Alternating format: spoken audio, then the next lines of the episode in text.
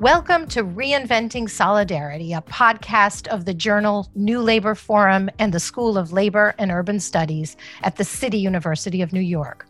My name is Paula Finn, podcast host and editor of New Labor Forum. Reinventing Solidarity features scholars, activists, and artists on the front lines of movements for social and economic justice. We ask the essential and often provocative questions about race, class, gender, and the role of organized labor and social justice organizations in the work of creating a radically different world, a world with solidarity, equality, and sustainability at its heart. On today's podcast, New Labor Forum columnist Sean Sweeney joins us from Durban, South Africa, in an interview with Kumi Naidoo. A human rights leader and environmental activist, in 2009, Naidoo became the first African head of Greenpeace. He then went on to serve as Secretary General of Amnesty International from 2018 to 2020. He's also a visiting fellow at Oxford. Sean, I understand you're doing some work currently in Durban. Uh, tell us about how you managed to set up this interview with Naidoo. Yes, thanks, Paula. I was uh, talking to some trade union sisters and brothers here, and I asked where Kumi Naidoo lives, and uh, because I knew he was Durban based, and um, they were kind enough to put me in touch with him, and Kumi graciously invited me to his home, and I've been impressed with him over the years as a really prominent leader of the climate movement and worked closely with unions. So I thought this would be a good opportunity to do an interview for um, Reinventing Solidarity given the importance of the work you and Naidoo have done on international climate change, Sean, I, I assume your paths have crossed a few times over the years. Uh, definitely, Paula. Mostly at the United Nations meetings on climate change that meet until COVID met annually. So I saw Kumi in action in the most important meetings of the past 10 or 11 years in Copenhagen in 2009 when President Obama and Secretary Clinton came, in 2015 at the Paris um, meetings where the Paris Agreement was adopted. So, and, and also in Durban in 2011, which is where I'm at now, where Kumi Naidoo was a big figure in the climate movement and climate justice community. So, yes, I've, I've seen Kumi in action, and it was a real thrill to be able to sit in the same room with him and um, and talk to him. Well, Naidoo's got some important and provocative things to say about the role of the U- the U.S. has played or failed to play in halting climate change. He also takes on leaders in the global South who suggest they should have been they should be given a pass on environmental destruction as they seek to increase living standards and develop their economies. Let's take a listen. I'm with Kumi Naidoo here in Durban, South Africa, close to the coast. And I'm sitting a few safe feet away from Kumi Naidoo, who mm-hmm. I've seen from a distance for over a decade now. Not least, I think, in Durban in 2011, there was the COP the Conference of the Parties of the United Nations, where there was major mobilizations around climate protection and a lot of intense discussion. I told Kumi that we're going to talk a little bit about the moment we're in as a, as a movement, as a climate movement, and reflecting on the fact that it's been five years since the Paris Agreement was signed. It was described in late 2015 as a turning point for humanity and you know an effort that was going to change the course of history. And here we are five years later, and it seems that there's the commitments made in Paris, which were criticized by many at the time for not being ambitious enough, are not being met, at least by most of the G20 countries. Kumi, you were part of that whole world, and you probably still are to, to a very large extent. What's your sense of where things stand now in terms of the not just the UN process, but the, the bigger question of how do we address the climate emergency? And then we can touch on activism and strategy later, but your broad sense of where, where things are. I think it's very important that we answer that question by going back to 2015 in the sense that we have to be very, very clear that 2015 did not deliver a climate solution. That meeting in Paris simply gave us a chance to live to fight another day. That's all it did.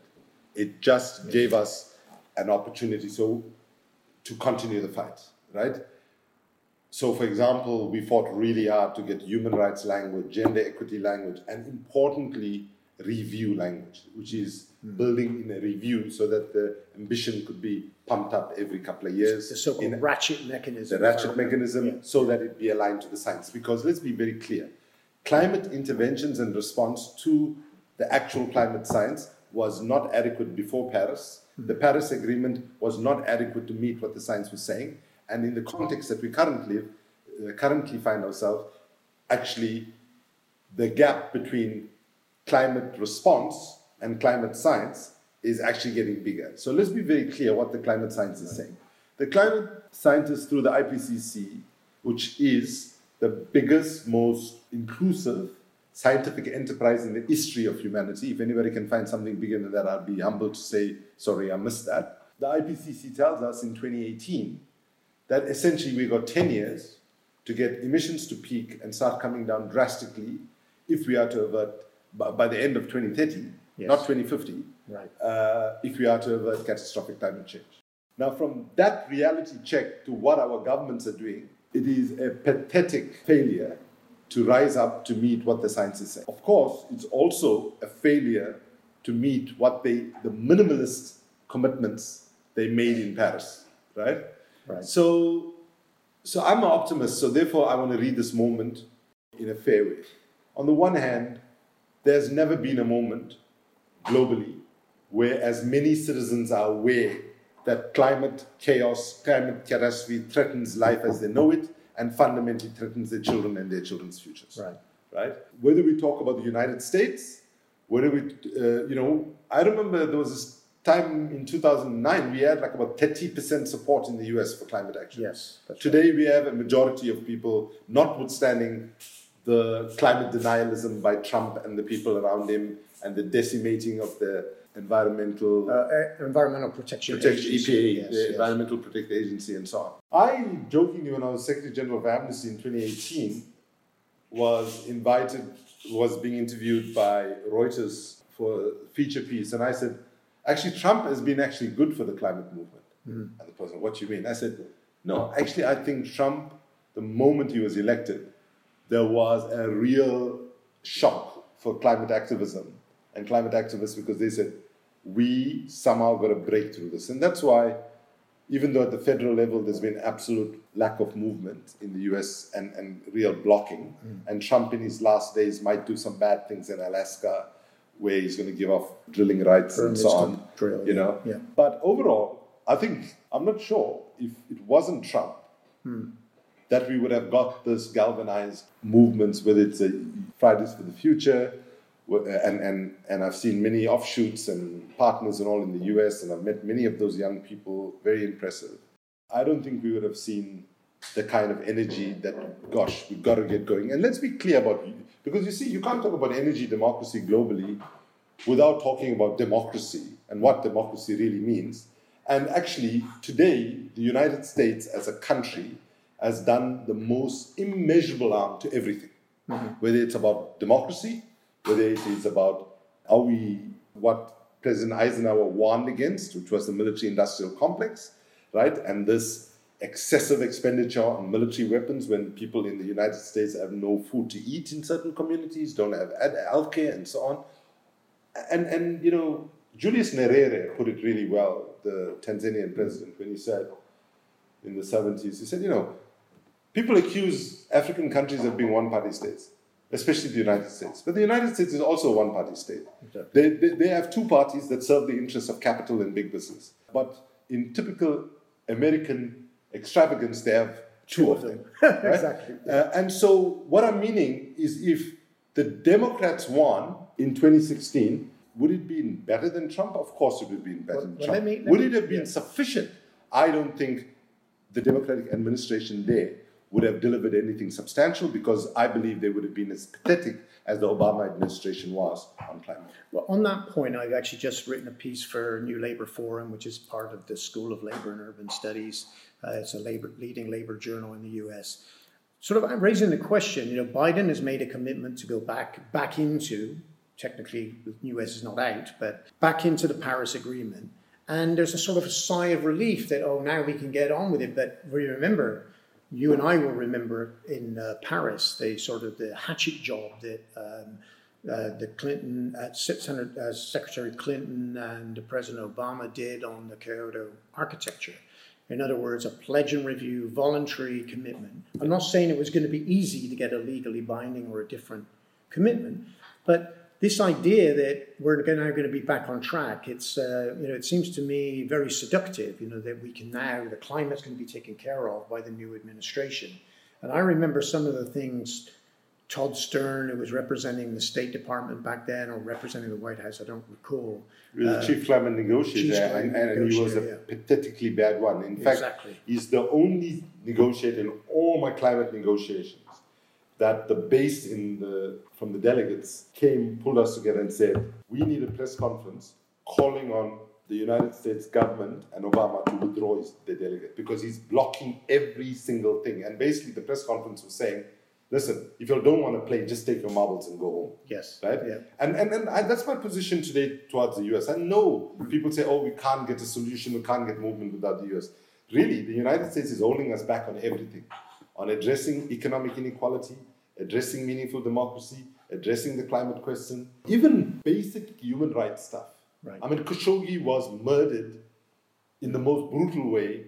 Everybody knows it, and the United States government stood up right next to them. So, so, so I just want to be very clear. As a person from the global south, we vest absolutely no energy and faith, sorry, and no faith in the US and what the US will deliver. So, as far as Biden and the current uh, regime go, of course we've signed, we've all taken a sigh of relief. Well, let's see what happens. Well, it's funny. Todd Stern and John Podesta co-wrote a piece in Foreign Affairs saying the Biden administration will allow the U.S. to resume its global leadership on climate protection that had been so casually thrown away by this. Uh, no, no. The U.S. never. Yeah, exactly. The U.S. can never claim leadership on the climate question. Exactly. In fact, if anything, you can say our goal with regard to Kyoto, right, whipped up the world and helped us get Kyoto, no question. And then the United States withdrew from, didn't even sign the, ratify the treaty, right? Exactly. Right. So the United States approach to the world is do as we tell you to do, but do not do as we do, exactly. right? And that's what U.S. exceptionalism has become. And it's sad that what you got in the United States today is a system that others have called inverted authoritarianism, where the very people who will benefit from a policy like healthcare reform are the ones that have been misinformed and lied to to actually oppose it. So you have this weird people who I would consider as people that I fought for for all my life, right? Working class people. Working class yeah, people yeah. who are voting against their own interests yeah. uh, and so on. And, and, and quite frankly, the, the leadership in the United States all across different sectors has been pathetic. And unless there is a humility and an understanding that actually we're not as great as we thought we were, we shouldn't be going around the world teaching people about trade unionism and so on. We should get our shit right in our own country, right? Uh, and I've been saying that for the last five years in the US. Whenever I had an audience there, I said, guys, we're going to be okay. You guys got a problem here, right? I, I, You're, yeah. The best thing the United States can, if you want to be a good activist, don't come and try and help start the energy project in South Africa, you get the most progressive leadership elected in the United States and you hold them accountable and you set an example that we can look at and tell our governments. Right now, we cannot even look at, I mean, even on democracy now, most African countries have a better record in dealing with the transition now than what we are seeing with, with what's happening in the United States. Yes, exactly. So it's really important for people in the United States, even the progressive movement, to be very clear. In fact, I would make a challenge. Every US person who's being involved in global stuff, I can't, as a person from a so called shithole country, go to the US and organize. Right? It's only American citizens that can do that. Right. So if you're talking about understanding how the US is letting the world down, then what we need now is every American progressive, everywhere in the world, involved in whatever movements, organizations away from their thing, get back home. We can manage. Really, don't delude yourself that we cannot manage. What we need from America is America to be the most decent, most progressive, most ethical, most human rights this thing, and to model that. Right? The problem is, US has claimed to be the human rights promoter, the democracy promoter, and so on. And then they set an example that is so disastrously problematic that it undermines democracy and everything else that we've been fighting for. So today, we got a situation where the energy democracy question or the climate question is deliberately being divorced mm-hmm. from the real question. And that is a broken economic neoliberal system, right? Let's turn let's turn to that because one of the things that the climate movement, I want to come back to whether you see any evolution or change in direction of the climate movement. Save that for a few in a few minutes. But one of the things that comes out, not just in the US with the um, Green New Deal discourse around uh, Representative Ocasio Cortez and also Senator Bernie Sanders and others, mm-hmm. uh, but this is now becoming a global narrative. Lots of emphasis on ambition to the point where it makes the argument, it seems, vulnerable to the kind of like, well, how do you get to zero carbon by, you know, in some in some examples of the Green New Deal, it's like 2030, 20, even 2025 in the case of the UK with the, with the Green New Deal movement there. To what extent, though, does Paris tell us that really leaders cannot control their own political economy? And if, in, to the extent that they want to do send market signals in order to move investment capital from the dirty stuff to the clean stuff by way of a carbon price or whatever it may be. And those policies have been proven to be completely inadequate in terms of uh, arresting, let alone reversing emissions increases. Can, can the climate movement begin to get more kind of drilled down on what are the major interventions in the economy that are needed in order to turn this situation around. Because calling, it seems to me, I've heard political will now for, for 13 years, it's the, to call for more tar- better targets or more braver speeches just doesn't seem to be dealing with the fundamental problem that the DNA of capitalism is one of growth, expansion, and you know, basically consumption without end model. And we know, and I want to come back to this too, the issues of the global south around getting people out of poverty. This was very much part of the narrative, wasn't it, of the UN talks up until up until today, which there needs to be room to develop for countries in the global south, and the global north should take on the early first phases in terms of responsibility. But ambition. Are, are we doing enough programmatically to put forward solutions, do you think, as a movement? No. No, I mean, I think more and more people are recognizing that we need to realize basically the climate crisis is an economic crisis, right? It is a broken economic system built on a myth that you can run a safe economic system driven by dirty fossil fuel based energy. Even though the science has been warning for decades, that has been silenced and billions of dollars have been spent to confuse public opinion, particularly in the US and Europe, but also elsewhere. And if you look at the moment we are in now, it's not dissimilar to the moment immediately after the global financial crisis. What was needed then and what is needed now is not what we are getting, which is system recovery, system protection, system maintenance. What we needed then and what we need now is system innovation, system redesign, and system transformation. And by systems here, we're talking about economic system, food system, energy system, transport system. Given that we've left things so late, given that the United States in particular and other countries drag the feet on climate action for so long, we cannot anymore rely on baby steps in the right direction. Incremental tinkering is not going to be sufficient right now, right? We have to have the scale of ambition for change to equal the scale of the threat that climate catastrophe actually mentioned. So I do not believe we get a climate solution without getting fundamental, significant changes in a broken, unjust economy that works for the 1% of people in the world. Mm-hmm. And what I've been saying to people in business, and because I've been in mainstream civil society organizations like Greenpeace and Amnesty, I had access to CEOs of the biggest companies, right?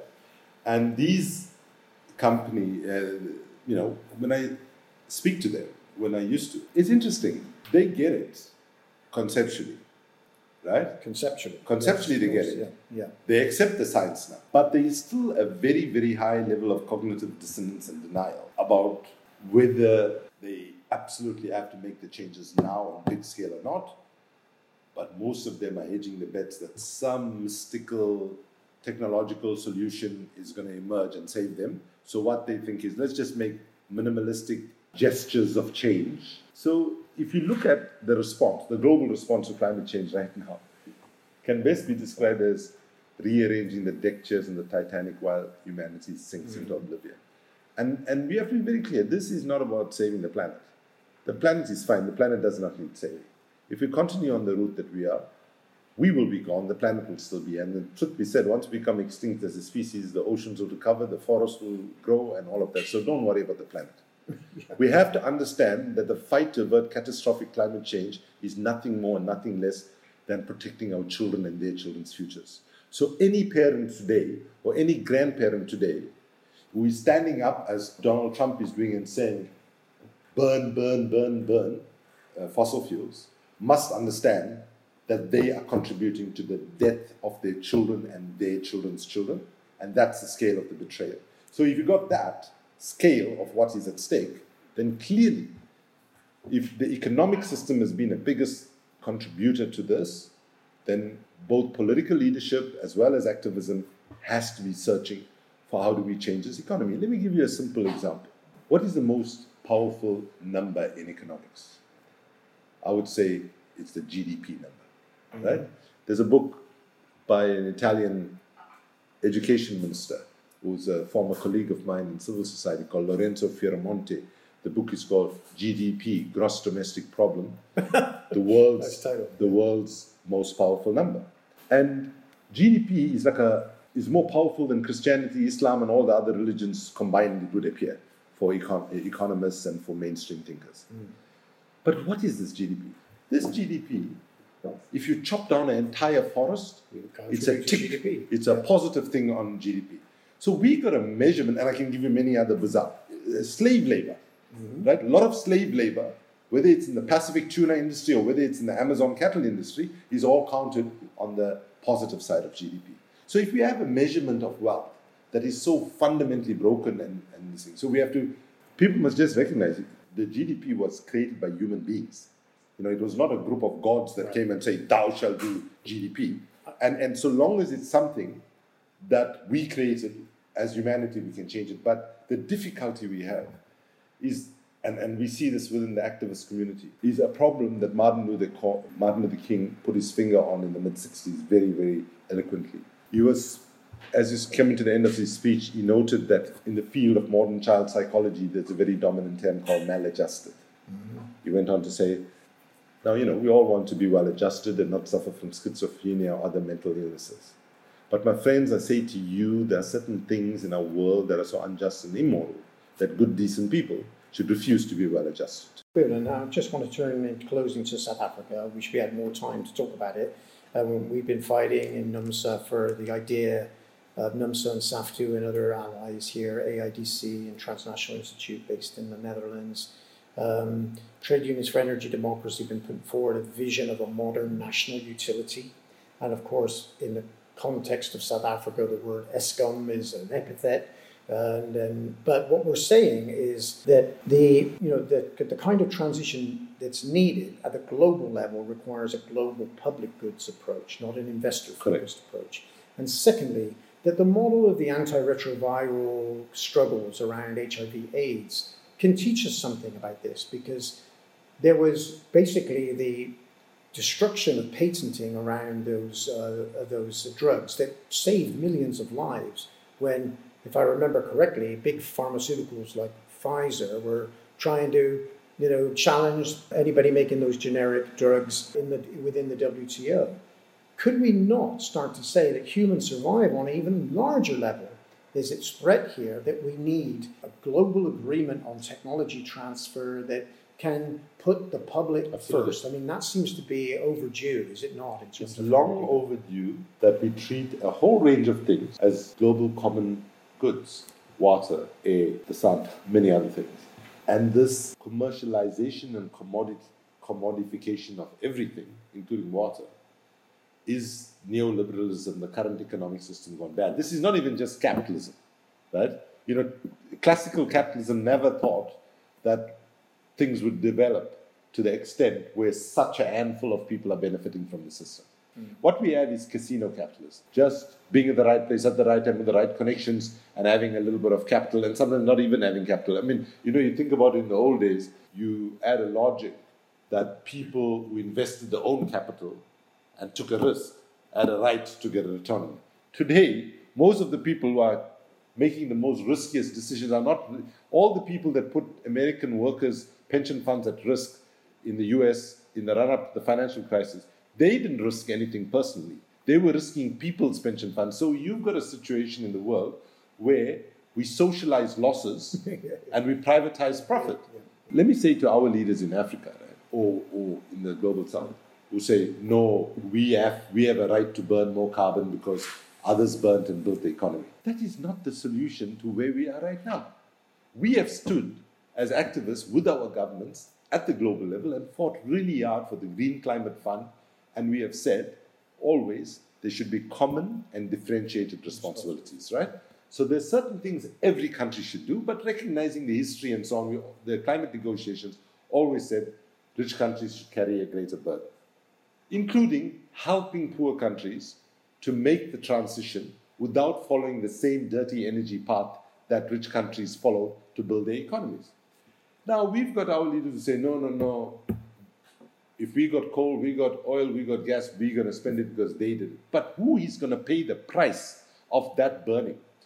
Every African country today is paying a price from climate impacts. We are seeing soil being destroyed. We are seeing sea level rise. We are seeing desertification. We are seeing conflict. We are seeing migration. So come on, give me a break. How can you say as a leader that just because some idiots in the rich world did a bad thing, we will do the same thing that those idiots did and create a even worse situation and make a bad situation worse. So what we are saying is, let's get those that historically carried the greater burden to support financially those countries that didn't burn their thing.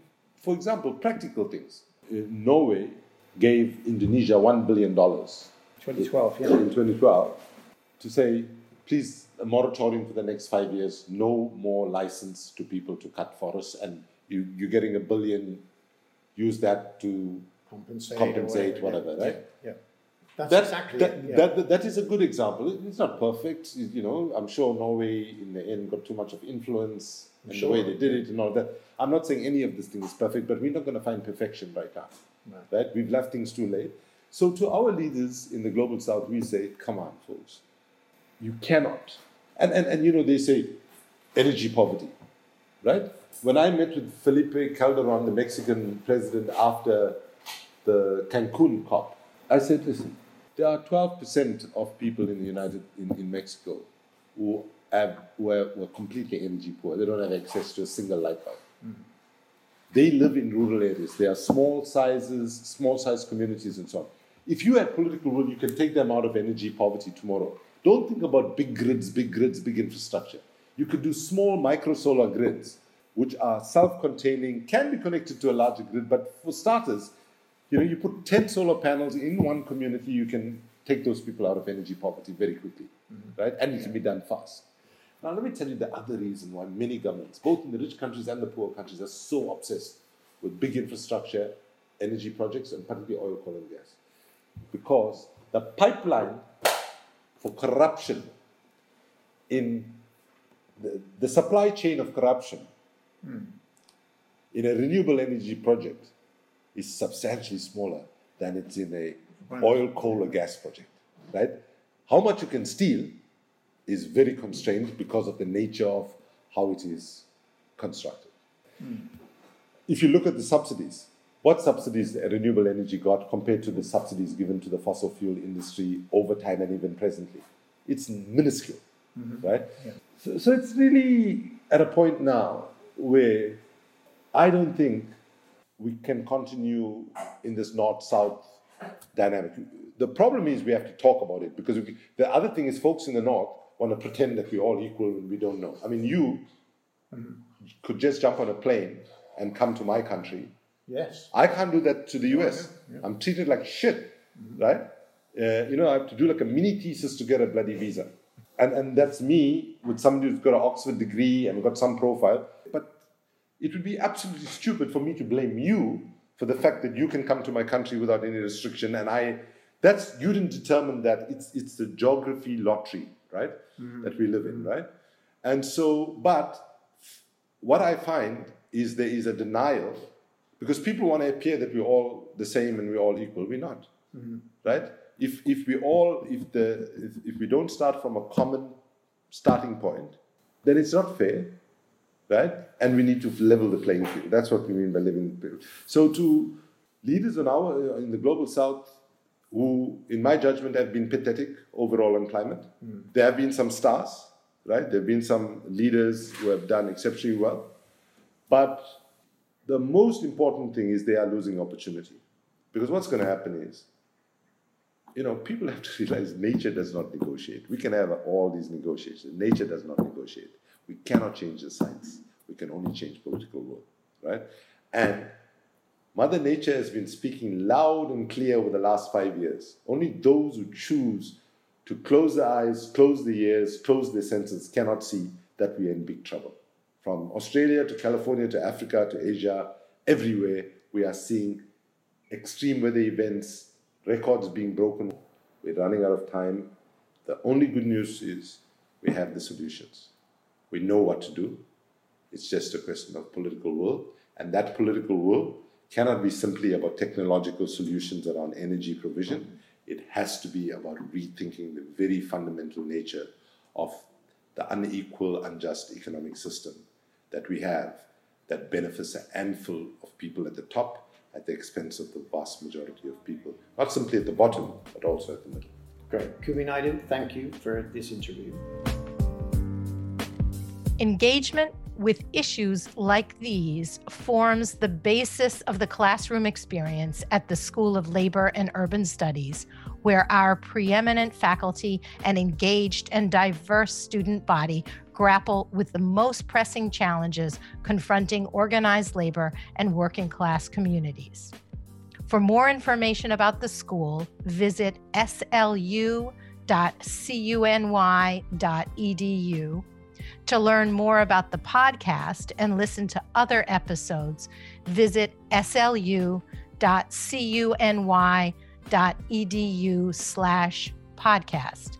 And to subscribe to New Labor Forum or sign up for our free monthly newsletter, visit newlaborforum.cuny.edu.